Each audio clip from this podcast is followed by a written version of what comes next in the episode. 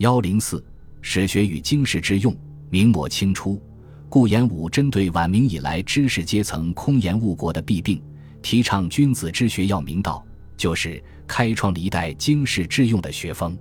这一思想几乎影响了整个清代学术文化的发展和学者们的治学道路。清代史学之所以能取得巨大的成就，也得益于这一思想的感染。顾炎武在学术上倡导的博求实证的朴实学风，促成了钱家学派的形成。其中，钱家时代的历史学者绝大多数人都以考证的方法从事历史学的研究，专注于对古籍的校注、辨伪和集义。在这方面取得了不少成绩，但是，他们虽然在治学方法和研究对象上继承了前代学者所开辟的道路，却在有意和无意之间丢弃了前代大师们治学的精神，把前辈学者的治学手段当成了目的，目光仅仅局限于对古籍的整理与考定，淡化了对历史理论的探讨与阐述。张学成对这种现象表示出极大的不满，他说。自四库馆开，韩氏多以教书谋生，而学问之徒，乃出一种贪多物博而学无伦次者，于一切传述不求宗旨，而务为无理之繁复。明知其再非伦类，则以有意后人考定为词，真孽海也。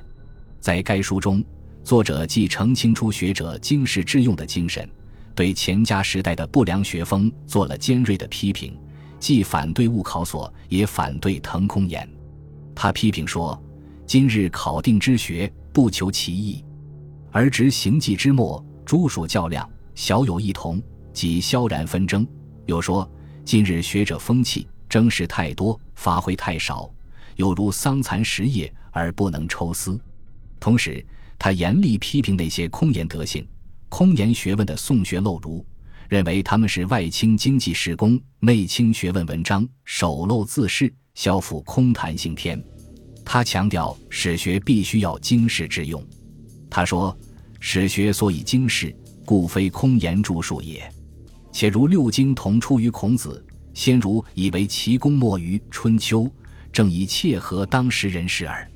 后之言著述者，舍今而求古，舍人事而言性天，则无不行而知之矣。学者不知思义，不是言史学也。”《文史通义》一书的内容之一，就是论述史学的意义和史学的作用，阐明研究历史的目的就在于对社会有所贡献。他不止一次指出，文章经世之业，立言以期有补于世，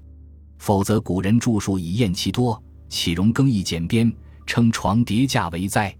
他特别重视史学的教育惩戒作用，坚决反对那种舍弃而求道、舍今而求古。舍人伦日用而求学问精微的治学态度，因为在他的眼中，史家之书非图记事，亦以明道也。正是从这一思想出发，张学成提出了对待古代文化和历史典籍的正确立场，